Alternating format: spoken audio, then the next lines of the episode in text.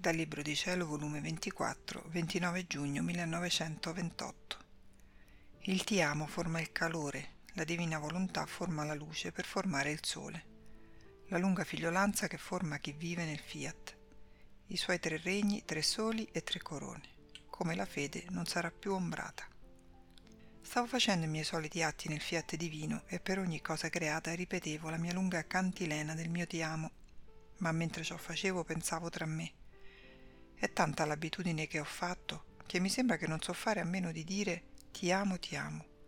Ora, in questo mentre il mio dolce Gesù si è mosso nel mio interno dicendomi, Figlia mia, questo tuo continuo ti amo non è altro che la continuità del primo ti amo detto nella mia divina volontà, che detto una volta virtù di ripetere coi fatti ciò che una volta fu detto. Il ti amo forma il calore e la mia volontà divina forma la luce, che invadendo il ti amo forma il sole uno più fulgido dell'altro. Com'è bella la vita dell'anima nella mia volontà divina.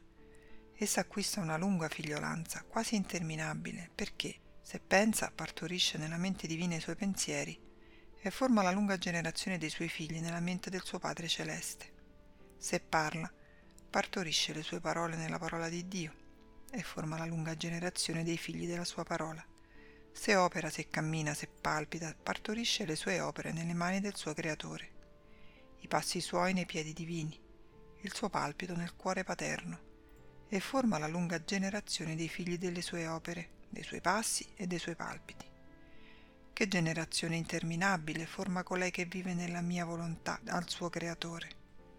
Essa è la popolatrice e la madre feconda che tiene sempre in festa colui che l'ha creata perché ogni figlio è una festa che Dio si sente partorire nel suo proprio seno da colei che vive nella sua volontà. E tutto commosso ripeteva. Com'è bella, com'è bella la neonata nel mio volere.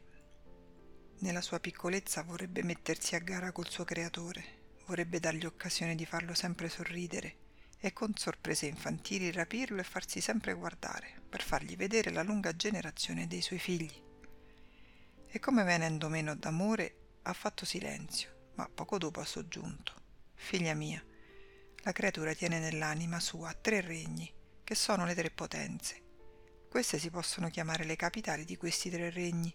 Tutto il resto della creatura, parole, occhi, opere, passi, sono città, villaggi, fiumi, mari e territori che formano questi regni. Lo stesso cuore non si può chiamare capitale, ma città più importante di comunicazioni per le altre. Ora in una guerra, se si vince la capitale, la guerra finisce, perché tutte le altre città restano vinte insieme con la capitale. Ora se la mia volontà giungerà a prendere le tre capitali di questi regni, erigendosi il suo trono in esse, tutte le altre città saranno vinte e dominate dal Fiat Supremo. Quanta gloria acquisteranno questi regni! Questi saranno i più felici, più ricchi ed i più popolati, perché colui che li regge e domina è l'invincibile, il forte e il potente. Nessuno avrà ardire di molestare e turbare l'ordine di essi. Tutto sarà pace, gioia e festa perenne. Sicché chi vive nel mio fiat divino possederanno tre soli, uno più bello dell'altro, tre regni pacifici, arricchiti di tutte le gioie, armonie e felicità, e saranno coronate con tre corone. Ma sai tu chi coronerà la fronte dei figli del mio volere? La Trinità Sacrosanta, rapita dalla loro somiglianza che infuse loro nel crearle e vedendo che il nostro fiat le ha cresciute e formate come noi le volevamo, e restando noi feriti nel vedere in essi i nostri lineamenti, sarà tanta la fuga del nostro amore che ciascuna delle tre divine persone metterà ognuna la sua corona come distintivo speciale che sono i figli della nostra volontà divina. Onde mi sentivo tanto immersa nel fiat supremo che mi sentivo come una spugna inzuppata nella luce di esso mi sembrava che tutte le cose create mi portavano il bacio del volere divino, ed in quel bacio sentivo le labbra del mio creatore che mi riscoccava. Mi pareva che il fiat trasportava con sé le tre divine persone. Ora mentre la mia mente me la sentivo sperduta nella luce del fiat, il mio dolce Gesù è uscito da dentro il mio interno e mi ha detto, Figlia mia, quando il mio volere avrà il suo regno sulla terra e le anime vivranno in essa, la fede non avrà più ombra, non più enigmi, ma tutta sarà chiarezza e certezza. La luce del mio volere porterà nelle stesse cose create la visione chiara del loro creatore. Le anime lo toccheranno con mano in tutto ciò che ha fatto per amor loro. Adesso l'umano volere è ombra alla fede, le passioni sono nubi che oscurano la luce chiara di essa.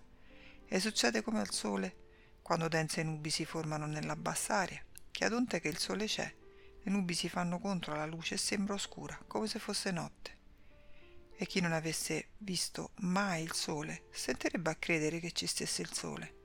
Ma se un vento impetuoso diradasse le nubi, toccando con mano la sua fulgida luce, chi oserebbe dire non esiste il sole? Tale si trova la fede, perché non regna la mia volontà. Gli uomini sono quasi come ciechi che devono credere agli altri che esiste un Dio. Invece regnando il mio fiat divino, la sua luce farà toccare con mano a loro stessi l'esistenza del loro creatore.